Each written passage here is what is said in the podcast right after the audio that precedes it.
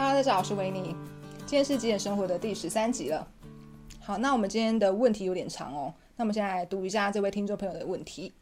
呃，我是三十四岁的男同志，单身，与父母同住。极简的状况呢是，房间东西看起来很少，但是衣服还是不少。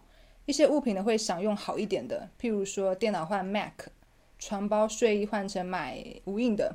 会有一些断不了的中价位娱乐休闲，例如剧本杀、按摩、外县市旅游、健身房、烫发等等。那餐饮上呢，会有一些聚餐或是下午茶那些的，因此每月的花费其实有点降不下来。那今日我与朋友聊到一些极简生活的概念，偶尔会遇到一些朋友对我提出以下的言论或者是问题，但是我真的答不出来，甚至听了还会心情不太好，不知道该怎么回答。或是面对这样子的问题的话，我应该要用什么样的心态呢？朋友表示，他今天努力赚钱，未来呢就可以毫不犹豫的买一套高级的系统厨具，请设计师装潢空间，让自己住得开心。为什么要因为能力不足而降低原先的标准，催眠自己只有住在简单装潢的房子里，少食吃的简单，用不到嵌入式电烤箱就可以满足了呢？朋友认为呢，这是让选择权变多。譬如听到我喜欢无印良品的风格家具，如果把家具都换成无印的话呢，可能要花到上万或是十几万元。但是为何要屈就于虾皮或是其他品牌的类似风格等更便宜的家具嘞？朋友说希望我不会因为极简主义就可以成为不用努力打拼的借口。他们另外也提到我目前这些多彩多姿的生活，例如刚刚提到的剧本杀、按摩、旅游、健身房、烫发等等，会让人觉得我没有在控制花费。却一方面又说自己要极简，就有点没有说服力。我也有考虑减少这些娱乐消费，可是又不确定要怎么样行动跟观察。我不希望我对外宣称奉行极简主义的路上，我不甘心没有做好良好的示范跟宣传。虽然说我目前工作也没有到不快乐，可是，在一些人的眼中，我就是这种养尊处优、温室花朵，不用打拼。不用成家立业的压力等等这些标签，可是我又觉得不想要被这样子看待。那我也还没有开始真正内心探索这一切背后的自己真正的心理是什么。OK，以上就是他的问题哦。刚刚提到问题呢，大家可以分成五大段。OK，那这次的问题篇幅很大，我们就一段一段来讨论吧。首先是第一个部分，他提到说他喜欢用好一点的物品，那也有断不了的中价位娱乐休闲，因此每个月的花费其实有点降不下来。会觉得花费降不下来，可能是对于每月有多少的花费有一个理想值吧。我不知道这位听众呢是不是觉得说每个月应该要花多少钱才叫做合理？嗯，那既然现在有断不掉的这些休闲娱乐的话，代表目前的收入是可以支应的嘛？但是又希望花费可以降下来，那是有什么理由呢？是因为有什么想买的东西吗？所以想要存钱吗？还是说，因为周遭的亲朋好友都没有像自己花那么多钱，你发现自己跟别人很不一样，所以觉得害羞吗？会是什么样的原因嘞？否则的话，把金钱花在可以让自己开心又可以提升自己生活品质的消费上，有什么问题吗？像以前我们还在上班的时候，也还蛮常去按摩的，因为工作实在是太累了，我们也觉得一定要按摩。那个时候也是断不了按摩。那像我们自己，我们每个月也一定都会去看电影。至少两到三次跑不掉。上个礼拜我们还一口气看了三部电影，我们看了《欢乐好声音》啊，然后还看了《月球陨落》，然后我们还看了《极速快递》，这三部都很好看。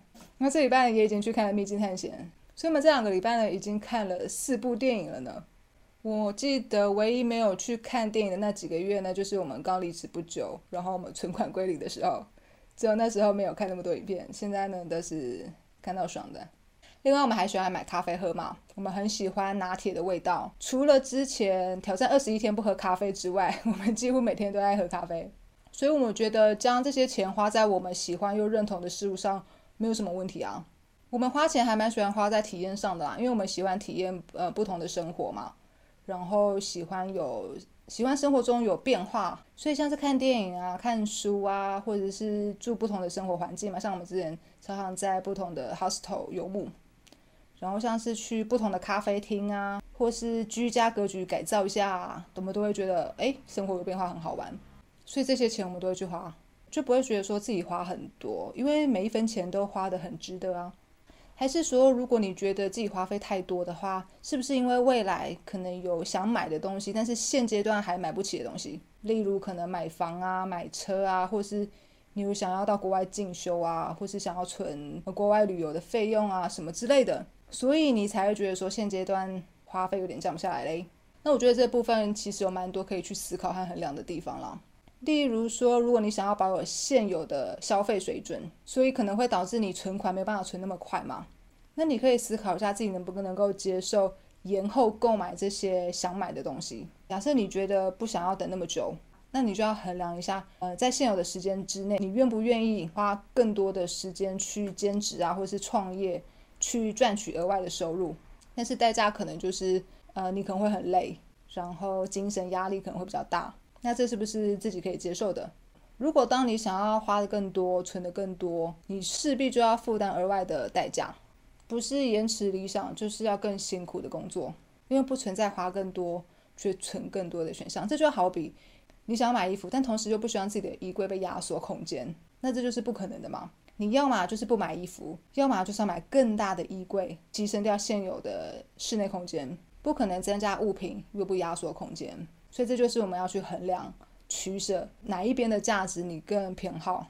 嗯，OK，当然除了刚刚很理性的去思考跟衡量各种选项之外呢，呃，你也可以尝试冷静下来，好好的听一下内心的声音，看看当下到底哪一种选择呢是你感到最兴奋的感觉、最正确的，然后就去选那个选择。因为确实未来会发生什么事情，或是未来你的想法会不会改变，我们都不知道。但是当下是最实在的。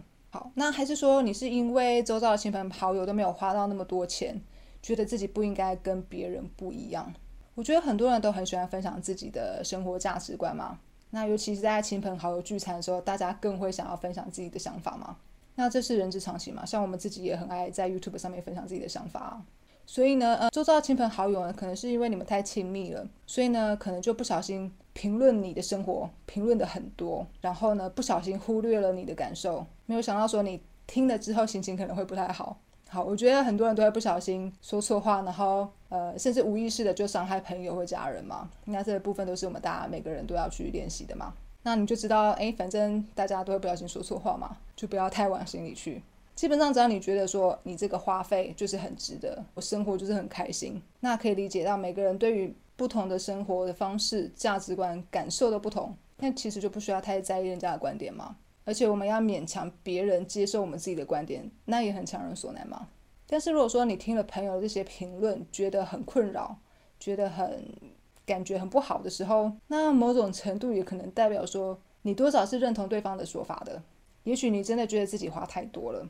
那如果说你真心想要改变自己花钱的方式的话呢，你可以做的就是行动测试。也许给人家按摩很花钱，那如果说是为了让自己减轻腰酸背痛的情况呢？你是不是可以改学习做瑜伽啊，或者做一些伸展动作呢，来取代给人家按摩？可能可以试个一阵子，觉得做伸展跟做瑜伽没有效，你再回去做按摩也可以嘛，或是再尝试其他的方法嘛。但如果你暂时还是觉得很懒得去做行动测试的话，那你就只能去去观察这个困扰感、这个不适感，看看哪一天它会不会自己消失喽。OK，那接下来我们进入第二段的分析。他遇到他的朋友跟他提出了这些言论，他觉得他答不出来，听了心情很不好，不知道该怎么回答。通常亲朋好友的意见呢，我们都会比较重视嘛，因为关系比较亲近嘛。但是我们还是要认知到，在亲近的关系呢，每个人的想法是不一样的，所以我们可以去尊重大家的想法嘛。那也是因为每个人的想法都不一样，这个世界才会很有趣啊，我们才可以体验到不同的感觉嘛。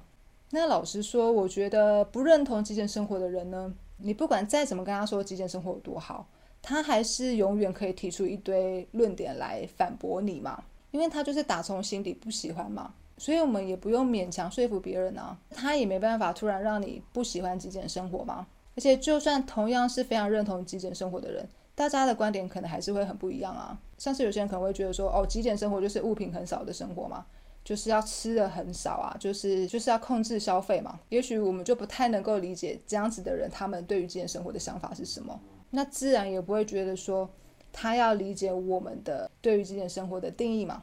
那大家就可以在自己所定义的那个世界过好生活就好嘛。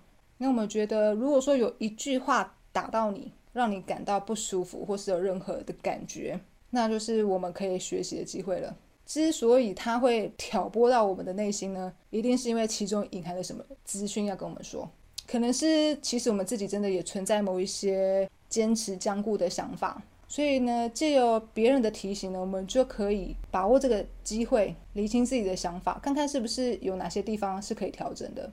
例如说，哎，有人说我们不极简哦，东西很多，那结果我们很不开心，那也许可能我们潜意识真的认为，其实我们东西好像还是有点多。所以才会呢，别人说一句话，我们就被挑拨到，被挖到了痛处，才会觉得不开心。我们如果说再更进一步的去思考的话呢，就会发现说，哎，原来自己对于极简生活的定义呢，是物品很少才叫极简。可是仔细想想，就会觉得说，哎，这其实并不是我认同的极简生活的定义。极简生活呢，应该是跟物品的数量没有关系，而是一个认识自己的过程嘛。哎，那经过这样子的一个机会，我们是不是就可以更理清？我的极简生活的价值观了嘞，其实我们反而还是要感谢这些只说酸言酸语的人给我们的善意的提醒嘞。好，接下来是第三段呢，提到说，哎，为什么要因为能力不足就降低原先的标准，催眠自己只能住在简单的生活环境，或是吃的少、吃的简单，然后不要因为极简主义就成为了不用努力打拼的借口。好，这是这位听众的朋友的说法吗？好。那如果说我们被这一句话给打到好了，那我们就可以借这个机会好好思考一下嘛。好，努力打拼。那为什么要努力打拼？如果我单纯的活在当下，这样是不是可以嘞？还有什么是努力打拼？它的定义是什么？赚钱就是努力打拼？那极简生活就不是努力打拼？还是说投资理财是努力打拼？但是少食让身体健康就不是努力打拼嘞？努力打拼到底是什么意思？我自己是认为，我们自己在修炼极简生活的过程当中。是还蛮不容易的，好像还算是蛮努力的，因为我们要清除内心的很多脏污嘛，很多的负面想法啊、负面情绪啊，然后呢，我们还要努力去跟家人沟通啊，过程当中还会有一些摩擦啊、跟生气啊、难过啊，然后要处理自己的情绪啊，要处理自己的价值观啊，还要认真的面对自己的各种恐惧还有担忧，其实这些我是觉得都蛮不容易的啦，而且要花很多的时间、精力、体力。去做心动测试嘛？我想我们是因为想要追求更好的生活，更认识自己，所以才会愿意去经历那么多的辛苦的过程嘛，然后愿意去锻炼自己那么多的能力嘛。我自己是觉得理清自己的价值观，真是一件非常难、有辛苦的事情嘞。嗯，所以硬要说的话，我们是因为无法妥协生活品质跟自己身体的健康的品质，无法妥协自己。不清不楚的过生活，不清不楚的行动，所以反而是提高生活的标准吧。不过是说，如果真的想要达到极简生活，其实还是要经历那一段，哎，不断赚钱啊，不断投资理财啊，不断买东西啊，不断吃大餐啊，把这些都体验到极致之后，才会想要极简生活吧。因为我们自己就是这样来的。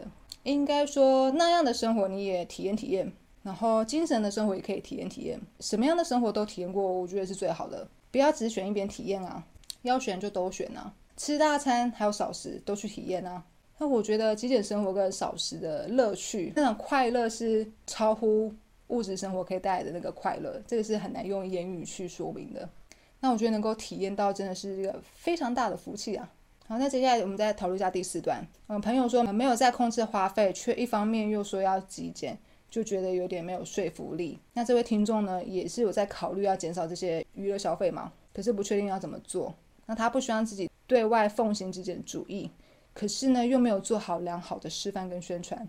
我自己是认为极简生活跟控制花费是没有什么关联了。就像我们刚刚提到的，我们想要去看电影，想要喝咖啡，就去做了吧。因为我们自己的定义是极简生活，它是认识自己的一个过程。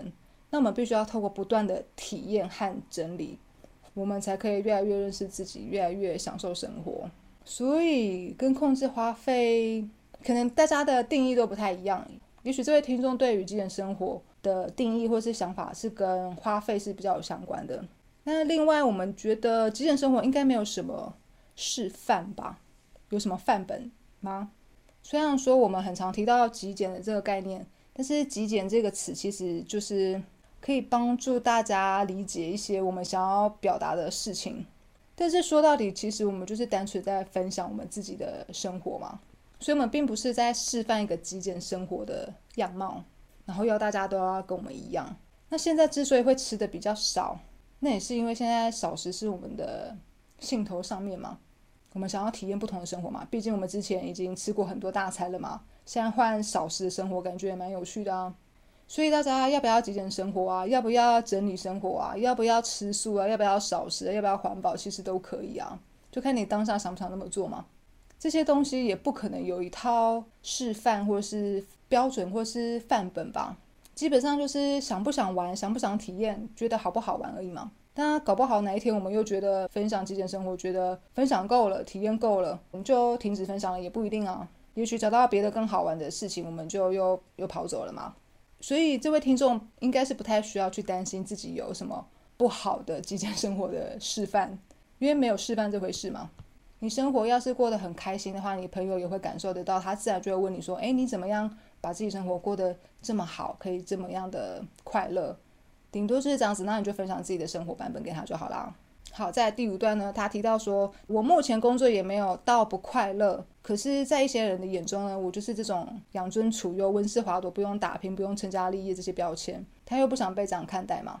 呃，从诊断的问题当中呢，可以看得出来，其实这位听众是已经很习惯待在自己目前感到舒适、舒服的生活模式当中啊。对于尝试变化太大或是比较未知的生活模式，比较没有兴趣嘛，因为目前的工作也没有感到不快乐嘛。那我觉得这也没有什么问题啊，只是说现在的状况就是，呃，这位听众感受到了一点困扰。那我们觉得这就是因为长时间一直处于比较类似的生活。所以呢，时间久了就会需要付出一个代价，就是你会开始觉得有点困扰，或是有一些麻痹，或是有一些腻吧。呃，那维持相同的生活模式太久，最大的代价就是比较容易受到他人的声音左右自己的心情。这是我们自己小小的观察。因为呢，如果你没有太多的生活经验的话呢，你就很难从众多的生活经验当中互相的比较，然后呢，体验出一个版本。是自己比较适合、比较认同的生活模式或是价值观，所以呢，别人讲了几句呢，你可能就没有办法招架，因为你的经验太少了。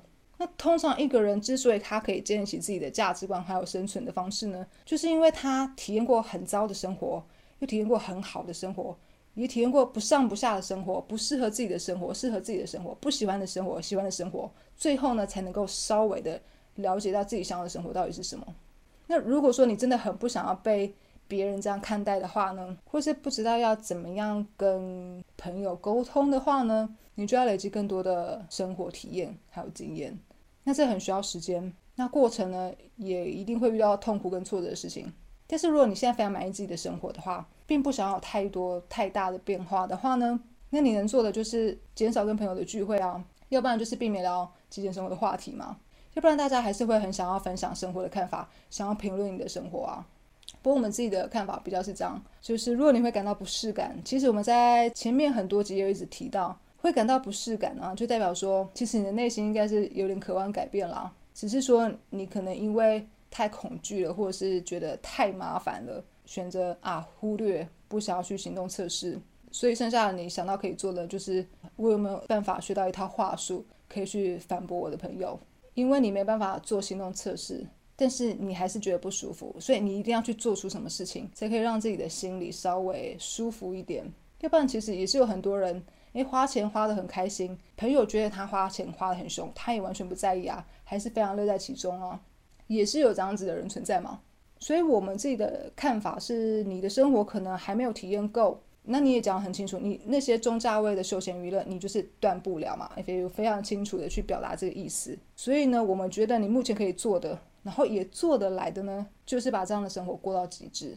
你想买 MUJI 的产品，就是用到底；想要上健身房，就是去上健身房；想吃大餐，就去吃大餐。把这些体验都体验的够够的。等到一个极致的时候，你就会知道下一步要怎么做了。即使你不知道，你的生活环境也会让你知道。所以其实也不需要太担心。就保持觉察的体验下去吧。OK，以上呢就是第十三集的分享，感觉我们应该也回答的差不多了。那这集就到这边结束喽，我们下集会不会见嘞？拜拜。